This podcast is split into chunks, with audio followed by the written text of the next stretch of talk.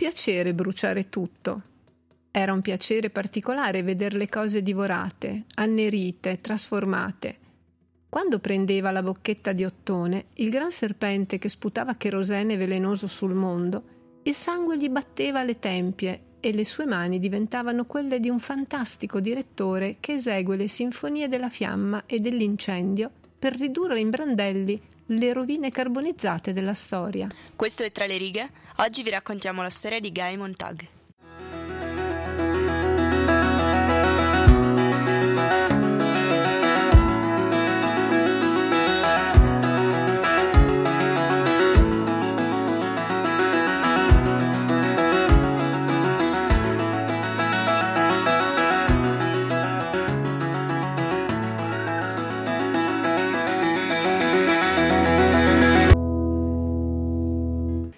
Fahrenheit 451 è la storia di Guy Montag. Guy è un pompiere in un futuro distopico, più o meno successivo al 1960, non è molto chiaro l'anno, e mm, c'è una piccola differenza tra l'essere pompiere ai giorni nostri e l'essere pompiere in quel, in quel mondo. C'è una differenza sostanziale, direi, ovvero qui i pompieri spengono il fuoco, lì appiccano il fuoco. Ascoltateci e scoprirete perché. Benvenuti a una nuova puntata di Tra le righe, siamo Cecilia Passarella e Margherita Marzari e come avete appena sentito eh, il libro di cui parleremo oggi è eh, Fahrenheit 451 di Ray Bradbury. Eh, per scoprire inoltre che tipo di, di forma d'arte, di artista parleremo oggi, ascoltate la puntata.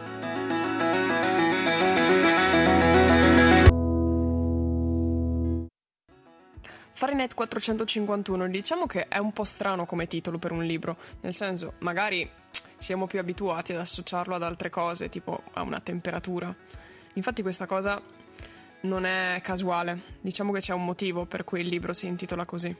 Ed il motivo è proprio mh, mm, relativo, diciamo, al filo conduttore che, che, è proprio del libro, ovvero essendo incentrato il libro sull'incendio, ehm, diciamo, di libri, eh, Fahrenheit 451 è la temperatura espressa in eh, gradi Fahrenheit a cui brucia la carta.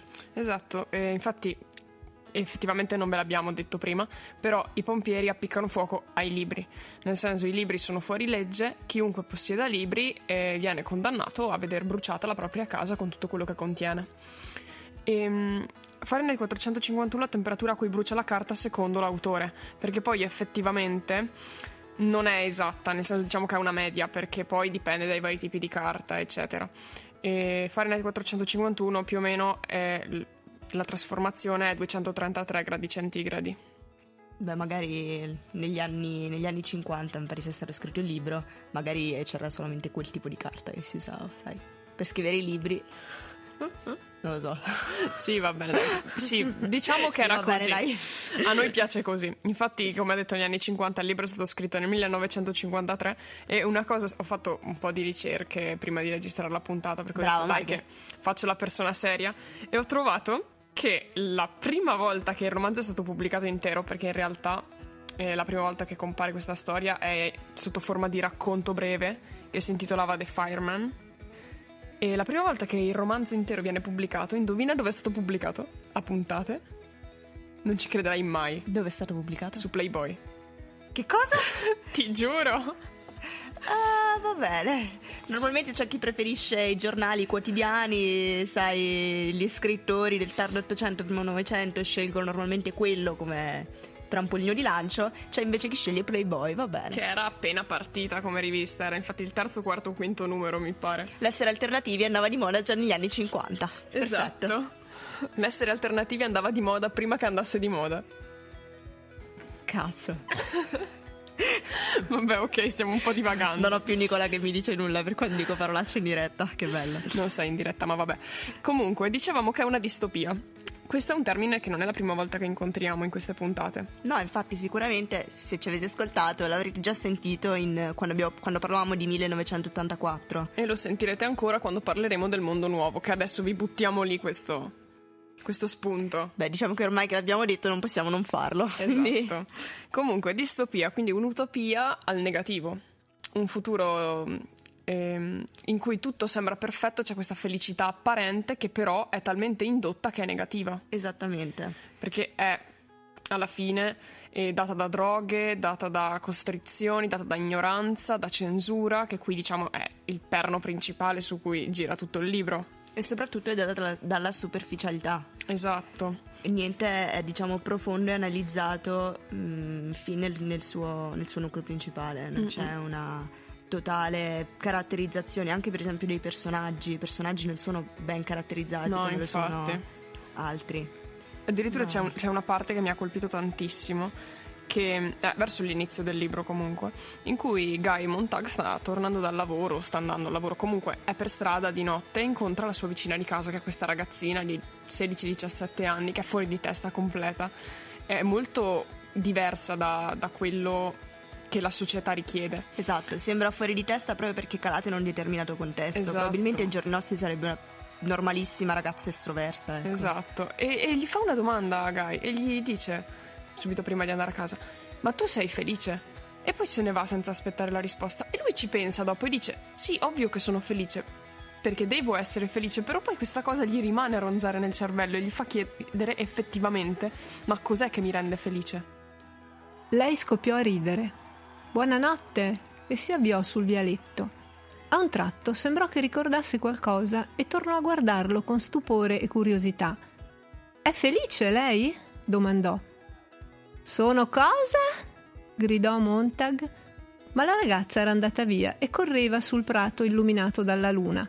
La porta della casa si chiuse educatamente. Felice di tutte le sciocchezze. Poi non rise più. Infilò la mano nel manicotto dell'ingresso e lasciò che gli esaminasse i polpastrelli. La porta scivolò e si aprì. Ma certo che sono felice. Pensa di no? interrogava le stanze silenziose, fermo in soggiorno davanti alla griglia dell'aeratore. Ricordò che dietro la griglia era nascosto qualcosa che adesso pareva fissarlo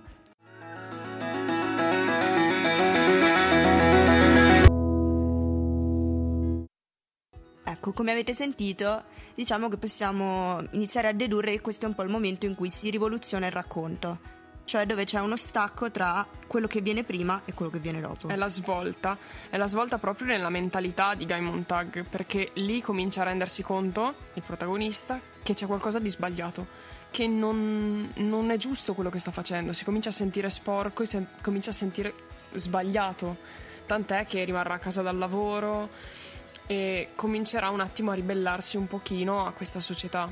Ecco, questa caratteristica e questo modo di svolgersi delle cose, eh, se, se, ci avete ascoltato, se lo avete letto, è molto simile anche eh, al modo di procedere di 1984. La differenza qual è? È che se in 1984 il finale era già ehm, diciamo, preannunciato, era anche un po' prevedibile, in questo caso il finale è totalmente aperto. Sì, infatti, perché diciamo che non si può propriamente parlare di finale felice, di lieto fine, perché non è un lieto fine. Eh, c'è comunque il finale catastrofico, però è una catastrofe che apre le porte alla speranza per un futuro migliore. Comunque non vi diciamo, non entriamo nei dettagli per non Niente svelarvi, spoiler. esatto, però comunque c'è questa grande differenza tra Fahrenheit 451 e le altre distopie più famose quali appunto il mondo nuovo 1984 fondamentalmente. Ancora una volta sono accomunate da, ehm, dalla presenza di alcuni personaggi chiave che non sono protagonisti perché il protagonista in entrambi i libri è uno, in 1984 è Winston Smith, in questo caso è Guy Montag, ma in entrambi c'è il, il capo, diciamo, il superiore che induce a determinate azioni e in questo caso è il capo pompiere di Guy Montag. Esatto, che inizia, cioè in realtà è una figura un po' emblematica, un po emblematica esatto, proprio come eh, l'altro personaggio mm, emblematico di 1984 che ti rimane enigmatico fino alla fine. Sì. Sì, sì, ma c'è o ci fa?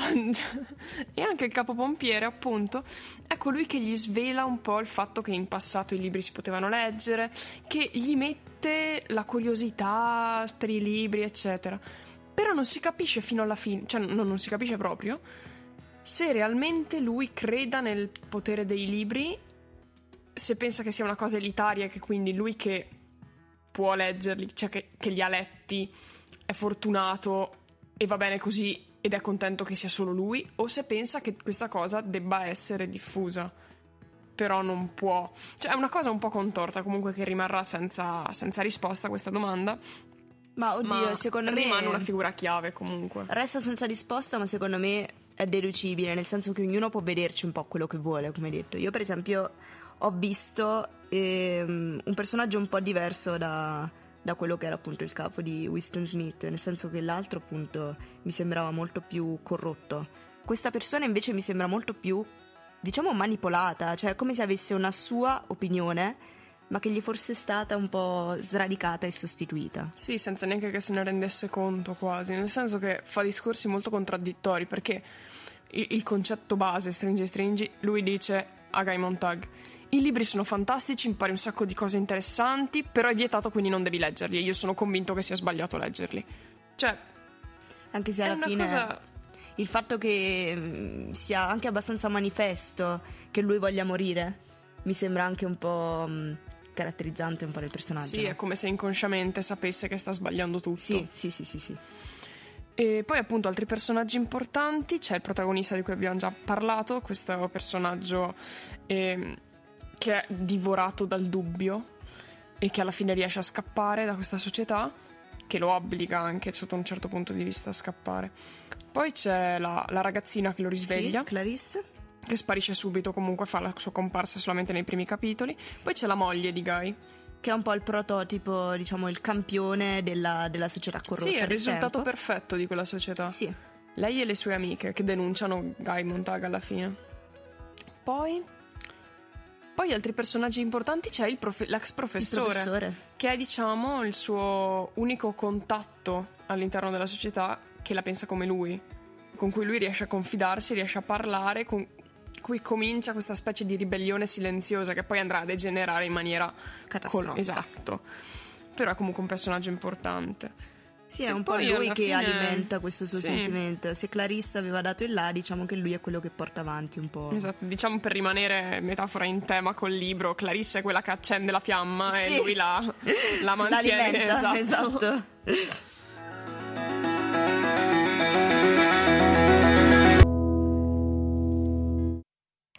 momento di parlare di arte. Come vi avevamo promesso, ehm, diciamo che in questa nuova stagione stiamo un po' rivoluzionando anche un po' la nostra idea di arte. Non stiamo solamente parlando un po' di artisti e, e di, e di correnti, ecco ma parliamo anche di qualcosa che va un po' oltre. In particolare oggi pensavamo di parlare del The Burning Man Festival, che è appunto un festival di performance che dura circa 8 giorni, dal 27 agosto fino al 4 di settembre, e che si tiene nel, nel Nevada, nella città di Black, Black Rock City. Città che in realtà non è una cittadina stabile tutto l'anno, è più una metropoli che si crea eh, itinerante, cioè non è neanche itinerante, però diciamo che è solo in quei giorni perché è formata dai partecipanti del festival. Okay. È come un mega accampamento praticamente. Come il Romix.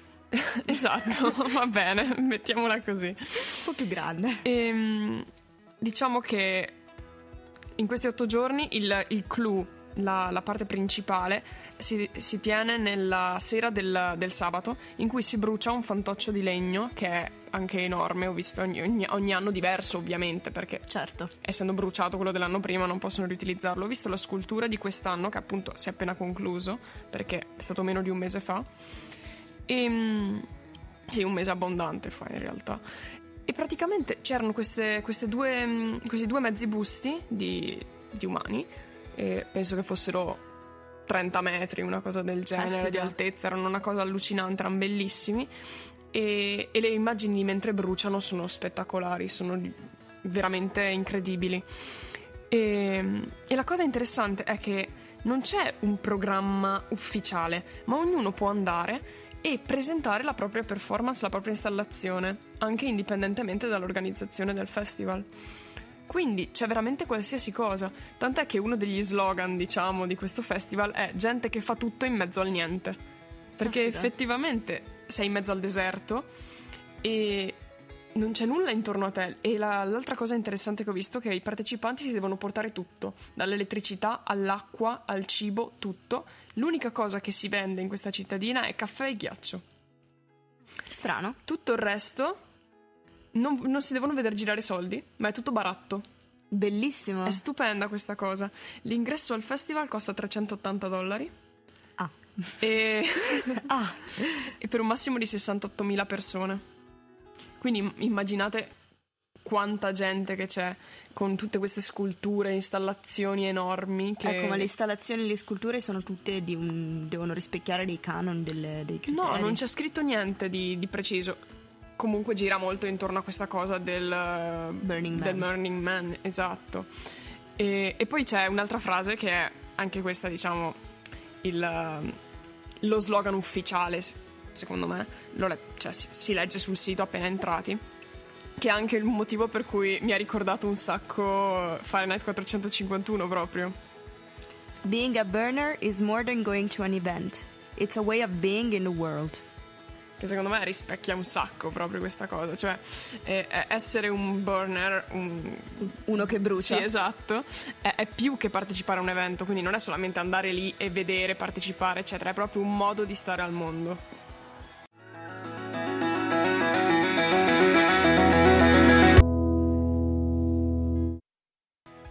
E si conclude così anche un'altra puntata di Tra le righe. E questa puntata mi è piaciuta tanto. Devo dire anche a me. Bene, anche se comunque... il libro non è uno dei miei preferiti, mi è piaciuto molto come è venuta. Puntata. Sì. Comunque per sempre puntate nuove che ci piaceranno ancora di più perché ci stiamo impegnando per fare sempre meglio, continuate ad ascoltarci su Samba Radio. Vi aspettiamo ovviamente ogni settimana, ogni martedì alle 18.30 e la prossima settimana inaugureremo un nuovo libro. Che è molto forte e incredibilmente vicino. Continuate ad ascoltarci, a seguirci e ciao! E a spammarci anche su Facebook. Ciao!